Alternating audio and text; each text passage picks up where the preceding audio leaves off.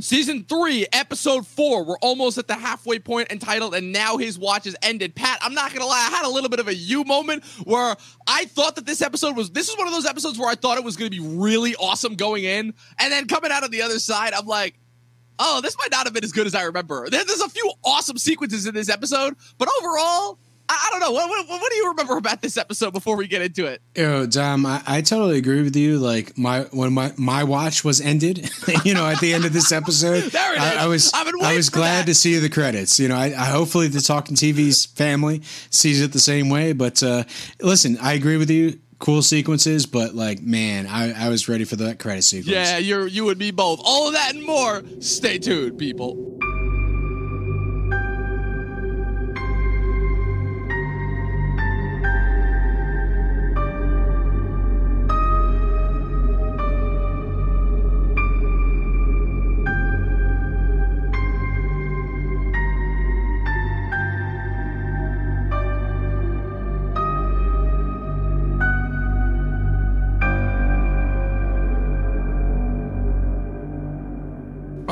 Season three, episode four, entitled And Now His Watch Has Ended, aptly titled after the Night's Watch phrase for whenever they lose a brother in the course of the action. But I think it's got a little bit of a double meaning just as far as, you know, our lives just in general this past weekend. We're in October. We've got a lot of movies and just media content that has come back. We have got, oh man, we, we both had to sit through one shitbox Halloween movie.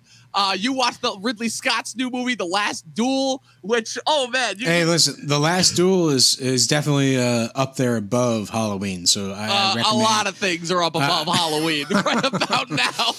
Yeah, I would Oh, recommend man. that over watching the latest slasher film. Look, uh, Chris and I podcasted about that this morning, and you know it's bad when it's one of those podcasts where we're- legitimately struggling to find something hard to say. And about the best amount of praise that I can heap that movie's way is, eh, the kills were good, you know. But we're not here to talk about that. I already wasted enough breath on that god awful movie. We're here to talk about Game of Thrones, Pat. It also doesn't help Succession season three is premiering tonight, but I'm watching that afterwards. So.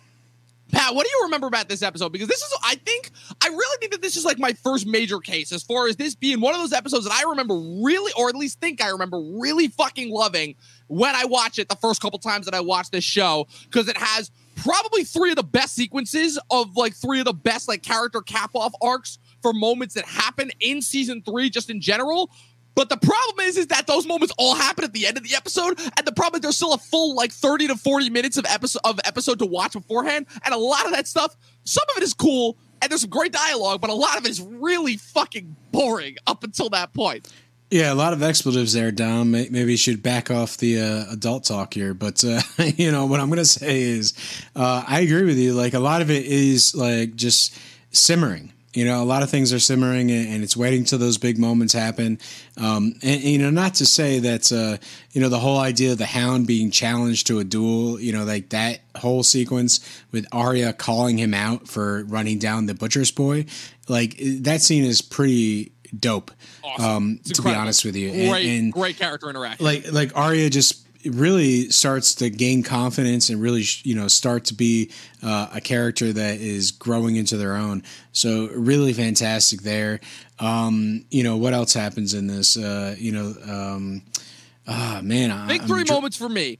Arya calling out the Hound and Yeah. the, and the reintroduction of Beric Dondarrion after his initial introduction in season one when he was Yeah. played by a different actor. That's number one. Number two, the Night's Watch kind of rebellion and cracking down on Craster's. That's still one of my Oh favorite yeah, sequences listen, in general. listen. Like the whole thing that goes down Craster's is amazing. Amazing, Like amazing cap you know, off the- to that arc. Yeah, the fact is, Mormont really, um, you know, Underestimated gets his people. On, unjust end, uh, and he's going to have to be defended at some point. And luckily, you know, Jon Snow uh, convinces the Night's Watch to do so in a later season. Right. And moment number three, obviously, is I mean, it's the sequence at the end. It's Daenerys bringing on the Unsullied, and then just Drogon. The first instance of her actually using the dragons in action. Oh, yeah, Not yeah. like Her- not, not like in Qarth. Like it's actually it's really well done. It's really justified. It's amazingly well filmed. Yeah, it's funny. she, she's thought- proving her advisors wrong, right? Yeah. They they kind of questioned her the last time that we saw her, you know, in that storyline, and basically she proves to them right there, then and there, that she knew what she was doing. She was manipulating the situation so that she could just scream Dracarys and psh, burn the master up. incredible, And Incre- man, incredible now- cap off. To now she has an uh, army. Yeah, incredible cap off to just an, amazing three sequences. But so this is the second episode that's directed. By, so sorry, actually, this is the first episode that's directed by uh, series mainstay Alex Graves, who would direct a significant amount of the episodes in both season three and four. He famously directs this episode of the next episode, Kissed by Fire. He directs uh, the episode where Joffrey dies next season, The Lion and the Rose, as well as the episode that is the centerpiece for the battle between the um the mountain the Gregor the Mountain Clegane and Oberyn Martell next season, the Mountain and the Viper, as well as the season four finale. Uh, this episode is also directed, written once again by Benioff and Weiss. And the thing about this episode is it seems to be that weird instance where it is both wrapping up a lot of the arcs that have been established from the first half of the season and also from the last episode while also serving as the transition point, which is really weird because usually what we, because we sort of got this in the last season as well with episode four in the last season, right? Garden of Bones. But the whole thing about that one is that one I think served as like this really nice, smooth transition into like where the rest of the season was to go. Whereas this one, it almost feels like, okay, we're kind of binding our time, binding our time, binding our time, more talking, more talking, and then boom, all the action happens at the end. And it's like, oh, okay. And Eric, just kind of to address your point about this, I wouldn't say the word is boring. It's just a part the like, well, look, we made comments on the fact that like the King's Landing stuff this season has been very slow very deliberately paced. You know, it, this episode. The other thing too about this episode is it it doesn't have a, all of our focus characters. Like Jon's not in this episode. Robb's not in this episode. We don't. We still don't really don't get that much with Stannis. Stannis pretty much sits out the first half of this season, with the exception of a few key scenes. But it's like the thing I, I remember, and this is really where we're getting into it. I feel like now is Storm of Swords really started to focus on the secondary characters in a way that the first two books did not and I, we really start to feel it in this episode. And it's not that it's bad per se, but it's not yet at a point where we figured out like, okay, which one of these secondary characters are really going to be interesting and fascinating to watch. Which ones of them are just kind of be there, you know, to just buy, you know, to just take up time. So uh, I, I guess we should just get started. But before we do get started, yeah, well, this, well, to you know you brought up Eric's comment in the right. uh, you know chat there, and for the most part, I, you know, I don't necessarily think that this is boring if you look at it from an analytical point of view, uh, but for the most part, like you know, this is like you know third fourth time that i've seen this episode. You know it's like i'm basically uh, you know have uh, started binging some of the later seasons at the you know and um, you know, you know how fast paced uh, yeah. season seven yeah. and eight become. It, it's one of those things where like the show is more economical later on in later seasons. Um, so maybe from my perspective, my lens, uh, this season's still part of the slow burn. You're not getting, um, you know, action packed scene after action packed scene after action packed scene. Uh, maybe that's just, you know, sort of uh, the perspective of, of what I'm used to binging some of the later seasons at this point. But, um, you know, for the most part, yeah, this is definitely still a lot of setup um, which for the third season of the show, you would expect like a lot of the the setup to to have been rendered and you know some some more action to take place. Uh, but I, I, don't think you know we get that steady stream of action until uh, you know probably season four. Season four is when uh, things really pick up, and and almost every episode, um, you know, there's still some lulls here and there, but like for the most part, you get some uh, consistent bangers from season four onwards.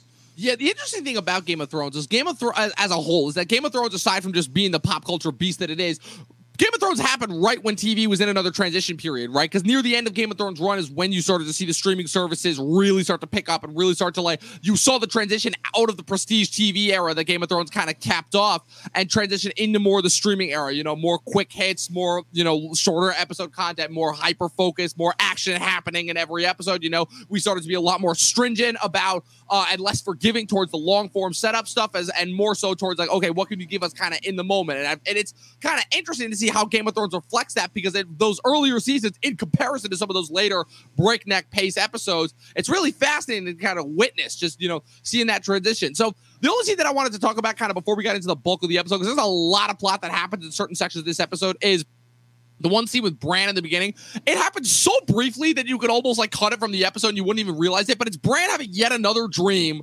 about the Raven, right? He's running through the woods. Jojen's in the dream with him this time. Jojen tells him this time he's got to find it. He climbs up the tree to see the raven. Catelyn comes out from behind a branch. Obviously, this is all a dream, but it's the whole thing where Catelyn is shaking him, pushes him off the branch. It's obviously supposed to be symbolic of the fact that, oh, you know, Bran's going to pursue this, but at what cost, at what expense, what is he going to lose along the way, right? And I guess I, I, I guess the thing that annoys me is this is the point where I kind of my brain is starting to get into that mode of oh this is kind of pissing me off how awesome this setup is only for how it pays off later on you know I don't know oh because yeah it, listen the Bran storyline like I think we talked about it plenty yeah. of times where uh, it is such a slow burn it is really cool love everything about it and then all of a sudden it's just, just like, off like he literally is not even in a whole he's not even in a whole season of the show. They just sit out season five because they're like, oh yeah, Bran wasn't in that section. We don't really know what to do with him there. We're just gonna cut him out, just in general, you know.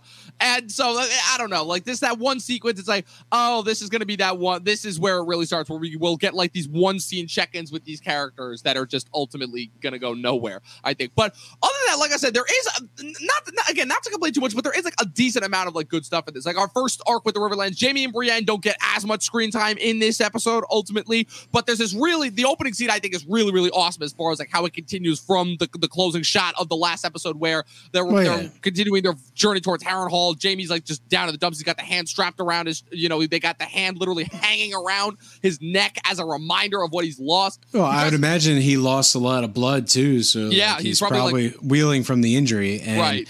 You know, so he's depressed. He's basically, you know, has been injured. They, they probably cauterized that wound. Uh, he's also, I, I, think at this point, they talked, uh, Brienne and him talk about the whole, uh, you know, fact that he was, uh, you know, saved her uh, from, you know, unfortunate uh, assault.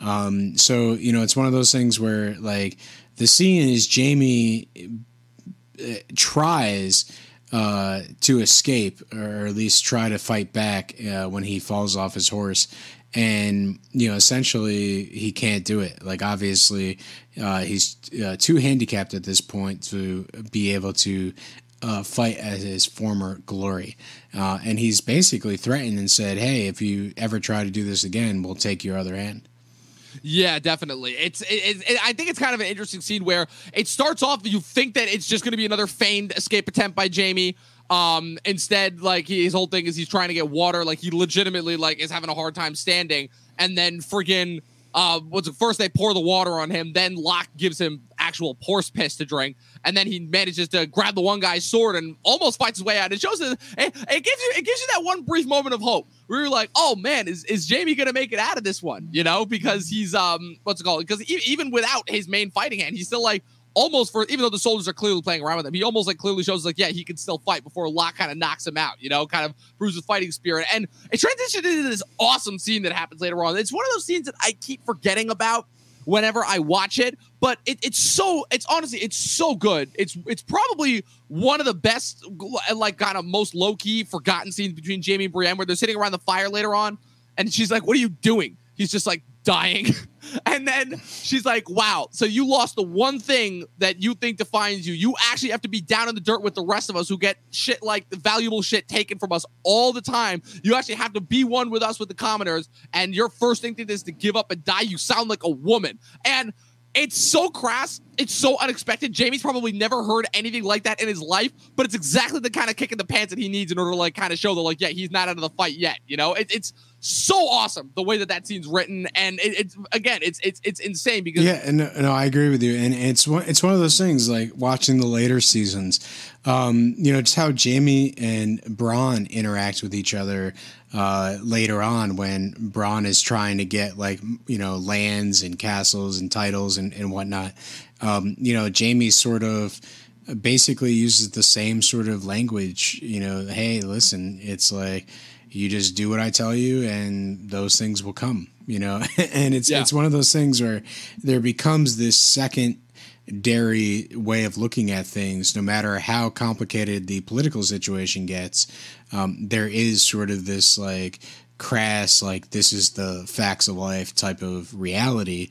And a lot of the characters, you know, jaime Bronn, you know, Brienne, etc., uh, you know, uh, basically buy into this lingo and start talking about it. And I think that's part of what makes the show really good is the fact that you know no matter who's in power, um, you know people really do know how you know bad the situation is, uh, how wrong the situation is, you know, and it's to a certain degree, it's like there's nothing we can do about it uh, until we can, until an opportunity comes you know upon uh, us. So it, it's one of those things where um, you know this type of language this this scene uh, really keeps it real in this world and i think that's one of the benefits of this show is that they kind of continue uh, to do that throughout the seasons. Yeah absolutely. It's it's it's an incredible scene. Like i said we, we don't spend too much time with them in this episode but that that one scene is I'm like oh man this is this is one of those scenes for the ages so i want to come back to the Arya scene a little bit because i kind of want to focus Arya in with like the last batch of like really awesome storylines that we have to cap off the episode. The only other quick storyline that i want to check in is the other storyline happening in the north, which again, it's really quick.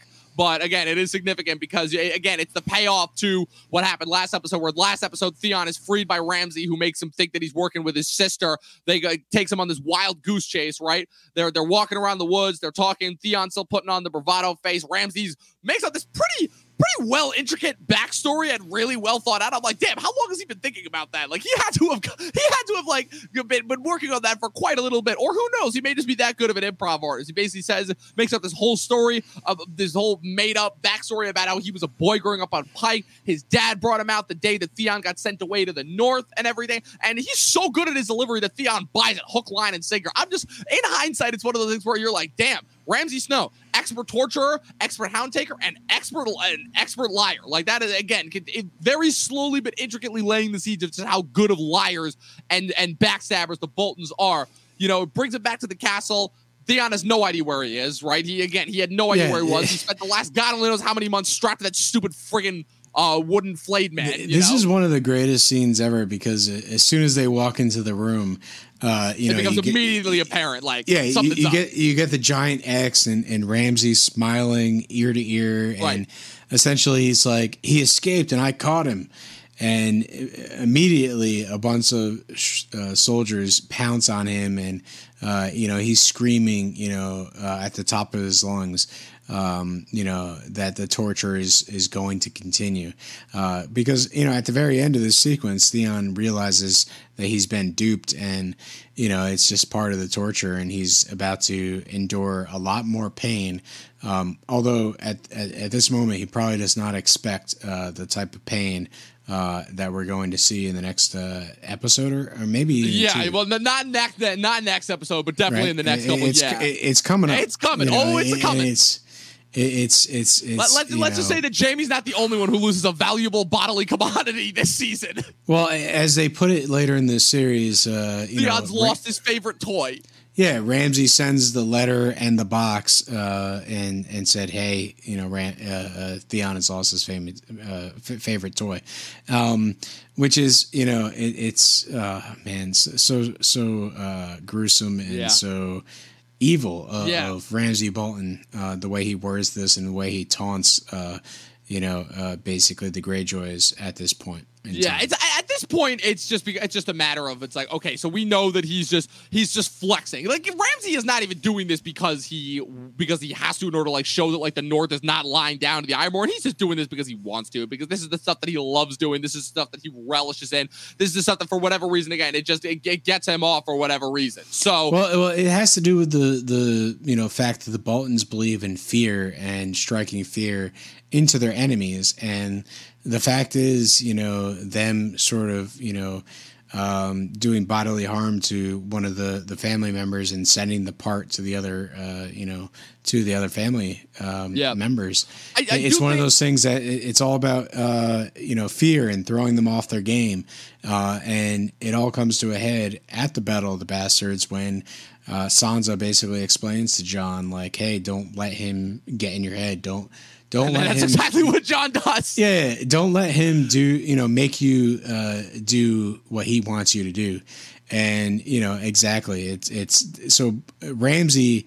Um, you know, from this moment early on in the series, relatively, uh, you know, in season three, all the way up until uh, season six with the Battle of the Bastards, you know, um, you know, he basically is manipulating people and getting them to uh, really fight on his terms and you know it's it's one of his strong suits. Although unfortunately, uh, he does get outsmarted in the end. Yeah, well, but again, not but not by on behalf on behalf of Jon though. For me, the big takeaway from this scene is not anything to do with Ramsay though, because I feel like a lot of the stuff is pri- pri- already been pretty established as far as how the Boltons go, and like obviously this is kind of just the fulfillment of it. For me, the big takeaway is the moment with Theon, which is where Theon has this moment where Again, he's still putting on the bravado. He's still trying to be the Ironborn, trying to say, "Oh, I took Winterfell because I would have had no other choice. My father would have only had me raiding fishermen villages. How could I ever be like Robb? Whatever, whatever." He's still continuing with that bravado, and then he finally breaks down, and he finally lets the real person out. He's like, "I, I kind of had, you know, first when he tells Ramsay."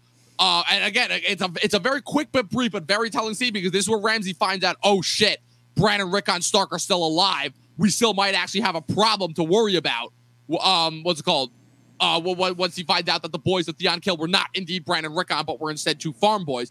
But the other big thing here is he admits is like, yeah, I I, I betrayed my real father because Ned was more of a father to me than Balon ever was, you know. And it's like it's kind of like self reckoning moment. It's like everyone thinks that like, oh, Theon spends the next two you know, however many seasons it is, like kind of worrying about until he has that moment with Jon in season seven, that really, really awesome moment. But no, he he has that moment of clarity first before he's kind of like, you know, loses it, loses his way even more just in general. And I, I thought that was really kind of refreshing. And it's like, okay, it was nice to see that at the, at the very least, at the very least, he had some reckoning, some understanding before things just oh man, before they just got so much worse for him just in general.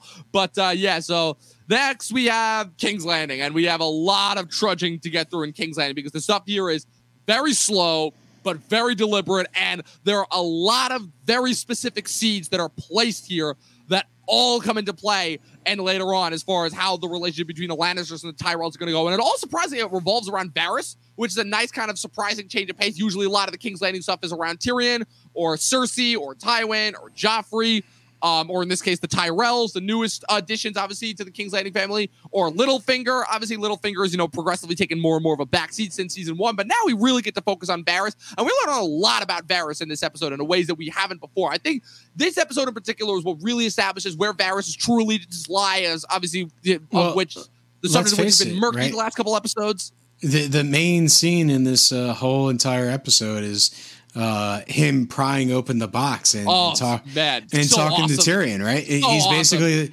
he's telling him the whole idea of like I don't believe in magic anymore, and so you know you can't imagine how relieved I was to right. fight Stannis and the the Red Witch and all this type of stuff. And it's like you know he explains the whole story about you know how he I believe he was sold right and and um, you know his his captive decided to like cut him up for for fun.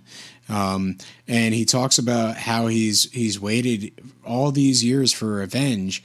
And as soon as he gets the box open it's like well here it is. This is this is my moment. Um, i had you know the person that i've been uh, you know, uh, basically desiring revenge upon, uh, crated up and shipped over to King's Landing, and now I get to finally have my, uh, you know, moment of joy. It's an awesome know? moment because it establishes kind of who Varys is as a character. Where Varys, again, there's a reason why he has this constant back and forth enmity with Littlefinger because the two of them essentially have kind of the same backstory. They're kind of opposite sides of the same coin. They're both relatively grew up relatively lesser off. Littlefinger, obviously from a lesser house that nobody really knows or cares about, and Varys literally as a poor kid in the streets of um which which one did he say? Which city did he say he was from? Lys, Myr, one of the 2 mm-hmm. I don't mm-hmm. remember which one of the free cities he was from. Both kind of had to work and claw their way up, and now hold extremely coveted positions of prominence right in the court. But because they came from that, they they, they didn't come from the place of royalty because they didn't come from these great houses. They have an understanding of the common people that a majority of the other high lords of Westeros, like even people like Robert Baratheon and Ned Stark, would never have ultimately. You know, they understand the way that the common people think, and as a result, it kind of gives them a political leg up, a, a, an advantage over the rest of the lords and, and ladies in the kingdom. And, and it's one of the reasons why they're kind of able to like circumnavigate around to all the different houses in order to like kind of continue to play their games ultimately and continue to survive in the long term throughout the show. It's something that I never really picked up on while I was reading the books, but it's something definitely that the show kind of helped fill in for me because Varys, Varys is all over the place playing games. He is he's talking he's talking to Tyrion, obviously. I, I Tyrion actually, if I'm not mistaken, I believe that's really his only scene in that episode. Next thing you know, he's talking to Ros, um, you know, trying to figure out more so what Littlefinger's up to. And Ros, again, proves to be very, very adept at, at, at helping him and officially proves uh, to Varys when Varys was um, unsure as to whether Littlefinger was still interested in Sansa. Ros basically confirms yeah, it. It's I, like, I think this scene with Ros is, you know, obviously it does have the plot points. You know, uh, Ros is giving Varys information, uh, but it's also another fun scene. Like it, it's basically uh, playing oh, yeah. off the whole the Podrick off thing. the Podrick thing. Then you know, showed, even Varys is confused. He's like, "Are we sure yeah. we're talking about the same Podrick Payne here?" I was like, "Oh, yes, yeah." And, and, then uh, I think Varys goes, uh, "Didn't Littlefinger get upset that there wasn't any money?" And, and Ros explains uh, that he's too busy to even care. Yeah, and it's one of those I love, things where she continue the thing. It's like, wow, the, the girls wouldn't be secretive, and she said he was the best they've ever had, and they've had a lot of men. I'm like, wow, way to, way to just keep rubbing it in. It's like we get it. He's gifted.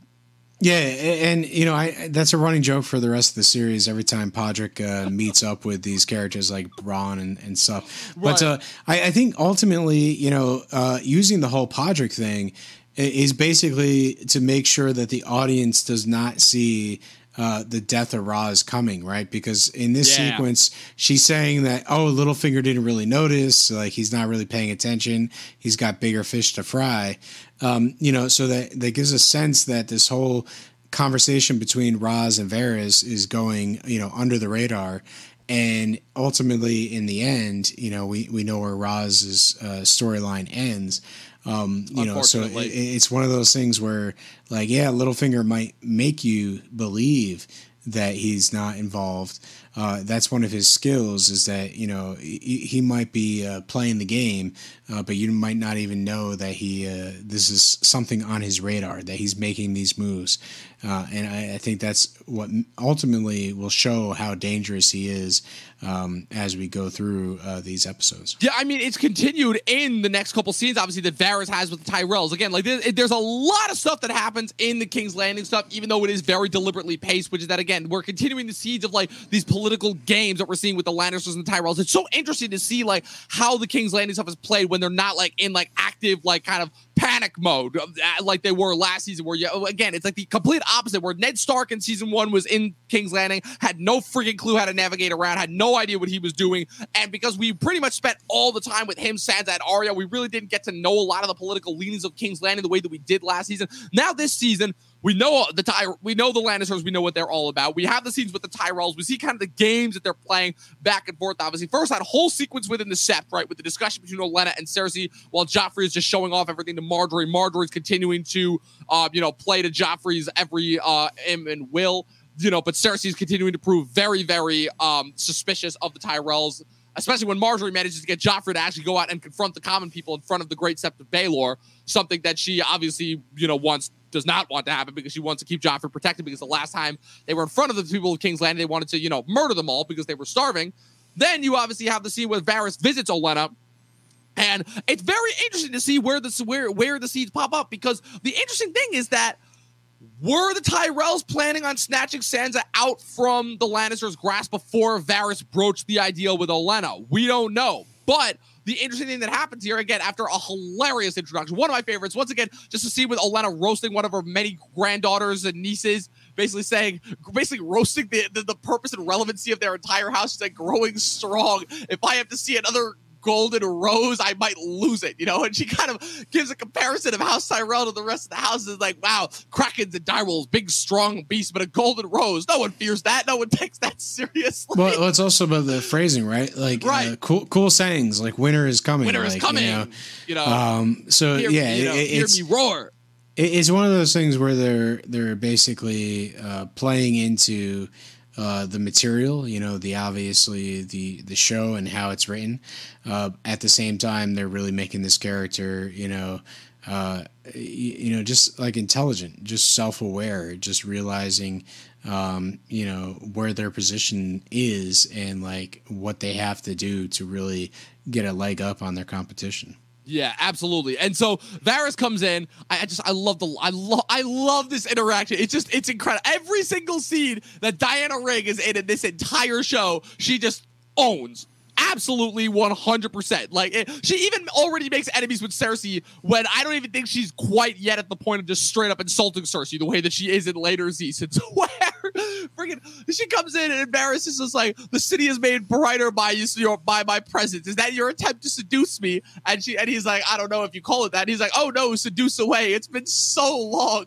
But then again, I don't know what happens if you know what you get when you bump the decrepit up against the non-existent. I'm just like God damn. I'm like, would she? What? How? Just how is she just that good of an actress that she's able to deliver those lines with just absolutely like no pause or a doubt or hesitation whatsoever? It's it's incredible. But so they have this walk and talk. Ultimately, you know, they're they're feeling each other out. You know, Olenna doesn't quite trust or know Varys very well. Varys is kind of throwing himself out there, making himself a little bit vulnerable. You know, bringing up his thing with Littlefinger, how dangerous he thinks Littlefinger is. I find that ironic too because again, Olenna is so smart that she ends up kind of taking advice from Varys and Littlefinger, where she takes Var- Varys' advice ultimately for Loras Tyrell to marry Sansa and get Sansa away from the Lannisters ultimately because he thinks that the Lannisters are getting too much power. And obviously he he knows, everyone knows Robb is Robb is on the chopping block. It's a matter of when, not if he's losing. So he knows that Sansa is ultimately next. There's a reason why the Lannisters still want to keep her so close, even though she's not marrying Joffrey anymore, because she's still very valuable in that sense. The Tyrells have definitely picked up on that in some sense, even if they haven't necessarily put their plans in motion yet. There's a reason why Margaery's been getting so close to Sansa so recently. And Varys ultimately kind of plants the seed, but Olenna also later teams up with Littlefinger to assassinate Joffrey. So like Olenna's another one where again she she is on no one's side but her own. She she plays the game exactly in order to benefit her, and the seed is planted here, and it's continued in the next scene with Margaery continuing to buddy buddy up with Sansa, and she even broaches the idea. Again, it's very intricate. It's all completely dialogue based, but it's very interesting kind of how all the seeds are placed, unfortunately. And it's ironic too because Littlefinger is the one who kind of unravels the whole thing by leaking the Tyrell plot to the Lannisters and ultimately forcing their hand as far as them creating the arranged marriage between Tyrion and Sansa later on this season. Yeah, it's one of those things where um, just you know watching the characters exist in King's Landing and realize that they're at a stalemate and that you know for the most part they're just trying to do whatever they can to edge the other family out um, you know this is very interesting to watch over these episodes and um, really it, it, kind of continues for the next couple seasons you know evolves into the whole um, you know uh, what is it the the religious order and yep. you know, oh the sparrows yeah, how uh, Cersei sort of involves them and then it kind of backfires and uh, both families have to sort of deal with that. Um, so there is from this moment up until you know um, you know that sort of explosion i believe it's in season six um, you know basically this uh, back and forth just this minor tit for tat type of uh, action between the two families and, and it's all very subtle. It's all very like um, you know backroom deal type of uh, you know scenarios. And you know it just lasts for the next couple seasons. Like you know the Tyrells and the Lannisters are trying to get a leg up on one another for the next couple seasons for sure. Yeah absolutely. There's only one other real scene that I wanted to tackle in the King's Landing stuff this episode and that's the meeting between Cersei and Tywin which is again another small fleeting moment but again a, some brilliant character work some brilliant writing here where Cersei is trying to accomplish two things here. She's trying to voice to Tywin that she can actually be like legit, like a legitimate like help, kind of help to him, and that he should take her more seriously.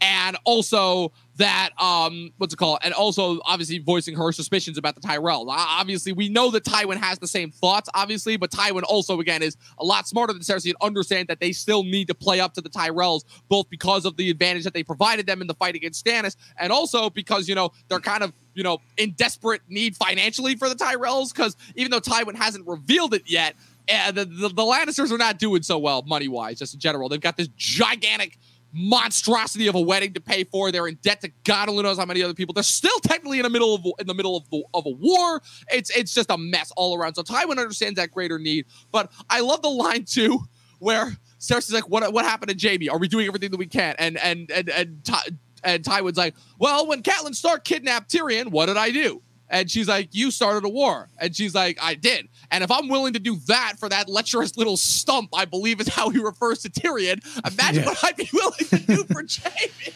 I'm like, yeah. Jesus Christ. With and, the and it's also, He, Tywin also talks uh, Cersei down, like uh, basically yeah. says, you know, I, I've always uh, hated the fact that you think you're smarter than you. Are. Yeah, well, there's something you know, more like, so along the lines of like yes. you're a lot less smart than you think you are. She's like Margaery's gotten her claws all in Joffrey. It's like good, maybe she'll control him in a way that you didn't, you know. And she's like, maybe you should like control him. But like, I love kind of the bar back and forth. Like Tywin, Tywin does like kind of throw her a bone a little bit where he's like, all right, fair enough, council. Before he like kind of takes her down a peg and kind of makes her understand just how out of her depth he is. Again, not a whole lot of stuff, but slowly sowing the seeds for what's going to come with the disaster of Cersei ruling, you know, ultimately later Yeah. on, or attempting to rule, as we come to find out. So that's really it for like the majority of the stuff. So now, now we can get into the good stuff in this episode because again, the last 10 to 15 minutes of this episode, friggin' bangers. Like bangers from minute one to minute zero. So we start north of the wall. Um, again, the Night's Watch, they're back at Craster's. It's a, it's, a, it's a humorous scene. Of course, Grant and Ed shoveling shit, but Rast, oh, Rast continuing to sow the seeds of doubt, where Rast is like, um, what's it called? You know, continuing to complain about Craster, saying that he's got more food, that he's not letting them on, that he'll cut their throats in their sleep, and also that the Lord Commander has led them astray. He's like, he led us to the fist of the first man, and look what happened. You know, basically, again, it, it- we're continuing to see the seeds of doubt continuing to fracture the Night's Watch. Again, they are out of their debt. They're trying to get back to the wall. They're starving. They don't know what's going on, just in general. You know, they're just trying to survive. Uh, there's been a lot of doubt that's been thrown on them, right? And uh, you know, Grenn and Ed are still remaining loyal, but again, it's precious few of them that are left that are actually still loyal to Mormont and his cause.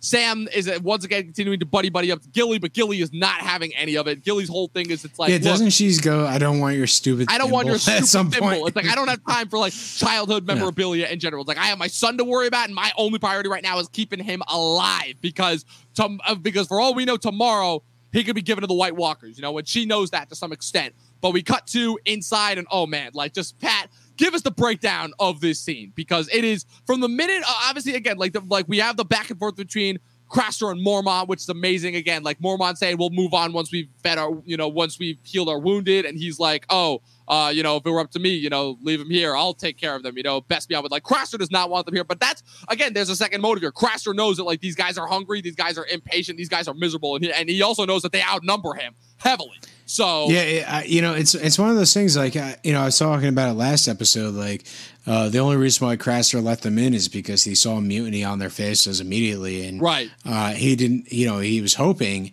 that they would come in, they would have a good meal, a good rest, and move on, and you know that he wouldn't have to deal with them. But unfortunately, um, you know, it just like it gets to the the point. Um, Yeah, where these quick. men decide to to mutineer, and Yeah, I mean, it also doesn't help too that they just had a funeral for a brother, and it didn't help that Mormont couldn't even remember where he was from. That definitely didn't do Rast any favors, just in general. Like Ra- Rast is done with the Lord Commander. He is pissed off. He's miserable. You can tell because Rast was the guy in season one that was like the only guy that wouldn't get on Jon's side when, uh, when obviously they were first bringing kind of bringing. Sam into the fold, just in general, and they kind of had to use Ghost in order to get him on their side. And Rast has obviously been trying to go after Sam you know, just you know, just as something to like kind of pick him, pick on him. You know, you, you can tell Rast is a bully figure, and the problem is, is that in this type of area, the bully figures turn to killing quickly. Well, obviously, when we see Karl Tannen come in and be like, "Whose throat are you gonna cut?" old man and it, it- again it just it so quickly devolves it so quickly devolves that it devolves into an argument next thing you know carl you know tannen baits craster easily and again it's this old very old, very heavy set, out of shape fat guy with an axe versus, as we later find out about Karl, one of the most experienced cutthroats in King's Landing. You know, he calls him a bastard. He charges him, pulls out the knife, jams it right in his chin. It's it's a brutal fucking kill, right? Um, Mormont tries to say something about, oh, you've been you've cursed us with the gods and everything. And again, some very subtle foreshadowing here where Mormont quickly brings up the um the whole uh, what's it called? The uh, the God's right thing or whatever. Where basically the idea being that in the olden days, in medieval times, the whole thing is that if you were accepted as a guest under someone's roof, you would be protected from murder or betrayal or death under guest right privileges. Essentially, is the word that you go for. And Mormont brings that up. Obviously, again, that's famously brought up later on when the phrase famously betray and murder Robb and the Robb and Catelyn at the Red Wedding, definitely because that's another thing that's seriously broken. And Bran even brings up a story in the finale of you know as to somebody in their past who suffered from that same fate uh, when they broke guest rights privileges and murdered somebody under their roof, which is that um, what's it called? But of course, Tannen bring, brings up there are no laws beyond the wall, old, old man. Um, Mormont, oh, poor Mormont. Mormont does not know when to quit when he's ahead. He brings up his sword, and Rast stabs him, and it's a full on mutiny. You know, Grenn attacks Karl. Uh, Ed gets into a fight with the other brother, and it's just pandemonium. Night's Watch brother fighting yeah, Night's Watch brother. Who, who, survives this? It basically, I don't know. Uh, well, we Sam know and Gilly. We know that right? we know that Sam and Gilly do. Grenn and Ed do because they come back next season famously. And Dolorous Ed makes it all the way up until the battle with the Night's Watch in the Long Night in the last in the last episode. Grenn famously dies in the Battle of the Wall next season in season four, but they make it. But yeah, it's I have no aside from the brothers who survived with Tannen and Rast, who are murdered by Jon and his party when they go north to avenge Mormont in the next season. I, I don't know like what's going on, but the whole thing is Sam knows exactly what happens here. He runs to Gilly. He's like, "Look, Craster's dead. We gotta go now, or else we're gonna die." And they run off into the night. It's an amazingly well, it's an amazingly well done scene. I think, and again, the writing up to it, the tension is fantastic. Once the action actually breaks out, again, it's very small and clustered, but you can just tell. It's one of those things where it's like you can just tell pandemonium all around, and that's something that Game of Thrones. It's it's one of the action sequences that early Game of Thrones, I should say, did really, really well. I still remember this being one of the most harrowing scenes in the book because this scene also came after there was, funnily enough, so in the book, after the initial attack at the Fist of the First Men, the Night's Watch brothers are on their way back, right? Sam is actually being helped out by another nicer brother who's not brought up in the show at all, who helps, who attempts to carry him. And then they get attacked by White Walkers again, and there's even more brothers who die. Um, what's it called? Who who die there? You know, and so, so you have that, which also leads into the whole, uh, you know, kind of rebellion at Craster's in general that results in Mormont's death. And the way that Mormont dies too is really fucking gruesome too. Where Mormont, for a second there, you think that Crast, that Rast didn't hit anything vital because he picks, grabs Rast by the throat, slams him against the wall, and seems to be strangling him, doing well. But all of a sudden, he just coughs blood all up. Realizes goes down, then Rast is on him, like stabbing him multiple times. You don't know where, but it's just one of those things where there's a reason why they keep Mormont off screen because they, you can just tell it is it is brutal, definitely. Like two absolutely brutal deaths for this episode as well. We haven't even gotten to the main one. So uh yes, uh Eric Locke is the one who ends up getting killed, getting his neck snapped by Hodor in season four when they go back to avenge um the rest of the brothers. So now we cut to the Arya scene and the Riverlands, which again, this again, it's it's another it's another transition and intro and for into next episode. But this scene, oh, this scene is. Awesome. Well, yeah, it's basically a trial of the Hound. You know, right? It's you know they they try to get him on other causes, like, hey, right? Uh, didn't you do this? And it's like, no, I never did that. You know, I or I, I did that in the name of Joffrey. Right. Like, that was that was my job, and you know, what well, what's, what's interesting about do, how it, you know, well, princely things. Well, what's interesting about how it first starts off is it starts off with Thoros and Anguy First, they're trying to just sling it on the on him that oh because he's a higher born person and everything. That's what you know that we're we're trying to take it out on you. And the Hound is like, uh, you're no better than me. You're just a bunch of killers and uh, and Smiths and Tannens. You think you're fighting for glory and all that. Then Thoros is bringing up everything about the Targaryen babes and the Mummer's Ford and everything. And the Hound is like, look, if you got something to say to me or kill me, get on with it. But don't call me a murderer for stuff that I didn't do. And don't try to place me in places where I wasn't there because I wasn't at the Mummers Ford and I wasn't there when they killed the Targaryen babes. That was my brother. Well, yeah. and you he, know he that. Said, They're basically he, trying to yeah. hold the hound culpable for his brother's activities. Basically, they're like, they're, they're essentially exactly. being like, okay, we don't have, we can't get the main Clegane that we want, but but hey, we got the other Clegane who's done maybe half as much bad shit, you know. So hey, better, well, that's one of the things. Like he, he, basically tells them, like, you know, I never seen a Targaryen baby, you know, like yeah, like I, I never seen one. In so. King's Landing at the time when yeah. obviously the when obviously the whole uh, sack of King's Landing happened originally. So so no matter what, like you know, whatever mock trial they have him on, like we we really want to get you. Uh, nothing is sticking. Like Clegane is basically fighting off all the accusations, right. and the only one that sticks is when Arya stands up right. and says, "Hey, you know, what about the butcher's boy?"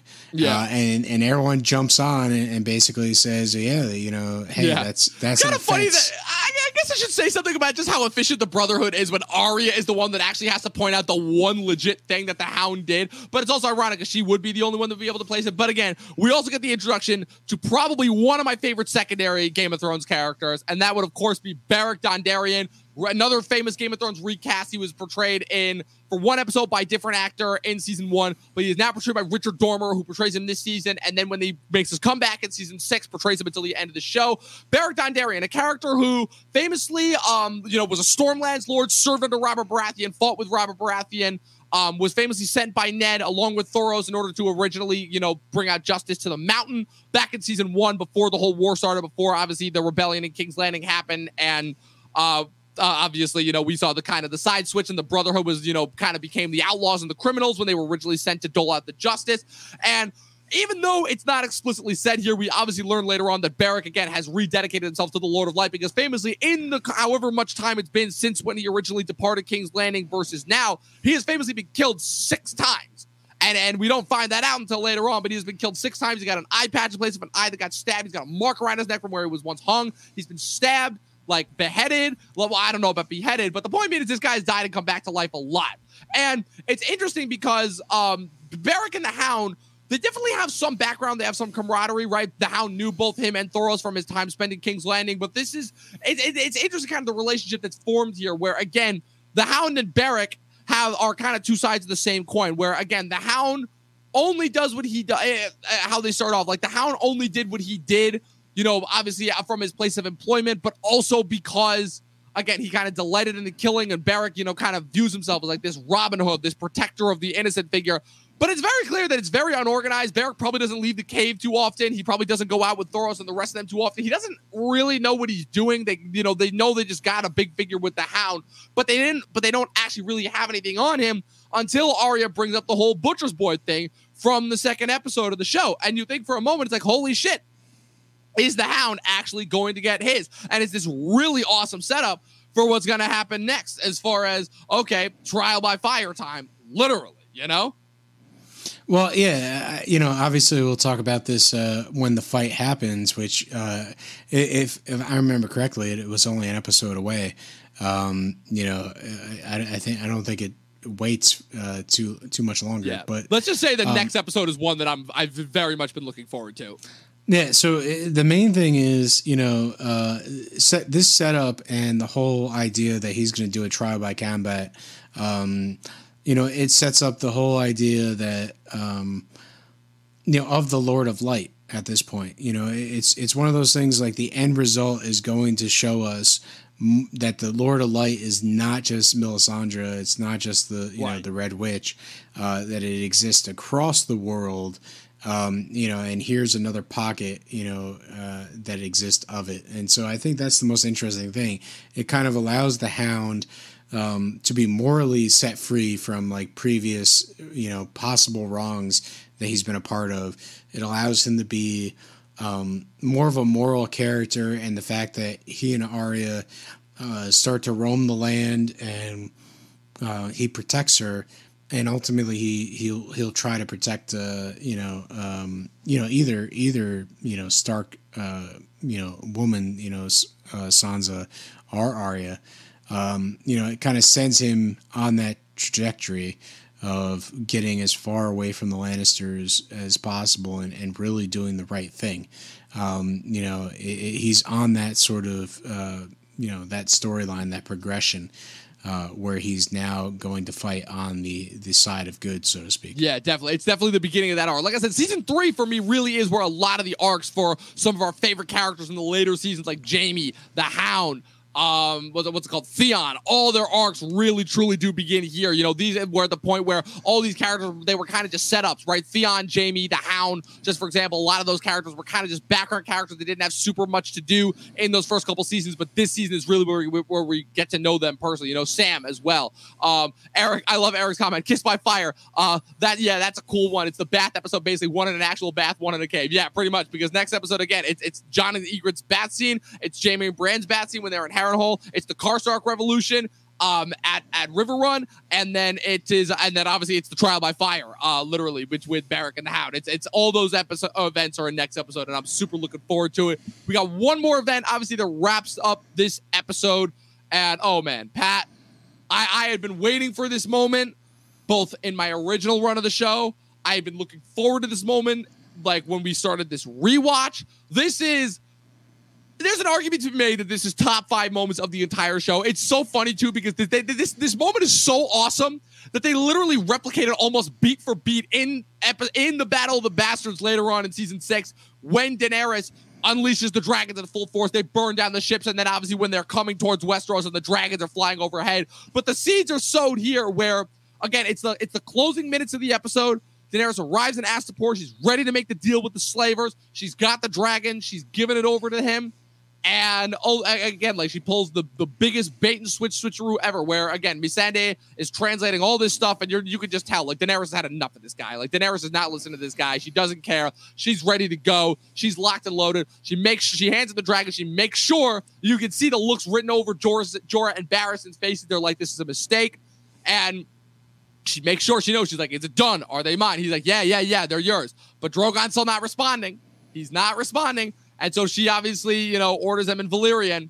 Or no, she doesn't order them in Valyrian. She orders them in a different language at first. Then she speaks in Valyrian to Kraznys, revealing that she's been unable to understand him the entire time, all while he was throwing yeah, those it, awful expletives it, at her. Yeah, it's her native uh, tongue, you know. Yeah. she says. But, she's like, but, i have the blood of old Valyria in me. Of course, I know yeah. how to speak Valyrian. So, so I think this is one of the big things. Is like she's handed this whole thing, and it's like, yeah, they're in my control, and she does the whole thing where she tests. It's like, hey you know, unsullied, uh, march forward, and they take a couple steps, and it's like halt, you know, and she's testing her power, and now that she has it, um, she essentially, you know, makes it clear that she understood the whole game the whole time, uh, but then she just gives an order to the unsullied. It's like, you know, kill murder anybody. all the masters, kill the soldiers, kill everybody. And it's so weird too, because even though I know, I, I, but again, I don't know because in hindsight, obviously after having watched the finale, it's crazy to me how this scene was so warped from its inception, where in the moment we're all rooting, we're cheering. She's like, "Yeah, kill the slavers, kill all the evil people, kill all the pe- kill the guy, that stupid asshole that was hurling all those expletives at you because thought that you couldn't understand him." You know, like when Drogon burns that guy in the moment, it's fucking awesome, and he's coming around and he's burning all the banners, and the Unsullied are killing all the slavers, and you're cheering because you're like, "Yeah, this is good triumphing." But again, it, it's one of the things where even with how awfully executed the finale is, there are still the seeds there of greatness where now, because of what happens in that finale, awesome sequences like this are totally reverted in 180 where now you're seeing them in an entirely different light where that shot of the of, of the you know the downward the upward shot of Daenerys the low you know the low shot of Daenerys as the dragon fire is going up around her with Drogon lighting shit up around her that, that it has a totally different meaning in this instance. Well, you know, I, I feel like you know after watching the entire series almost again, it's it's yeah, like you're almost like um, oh no. The fact the fact is Dracarys is one of the Deus Ex Machinas of this yep. show. Like any anytime that she's in trouble, it's like Dracarys, and yep. and like nine times out of ten, it, it yep. saves her. Sometimes it's um, awesome. Sometimes it's like okay, really yeah, it, but it, you know, in its sense, like it, it, totally makes sense because the dragons are, are the power that she, uh, you know, relies on, and, and that's what gives her her advantage over everything else.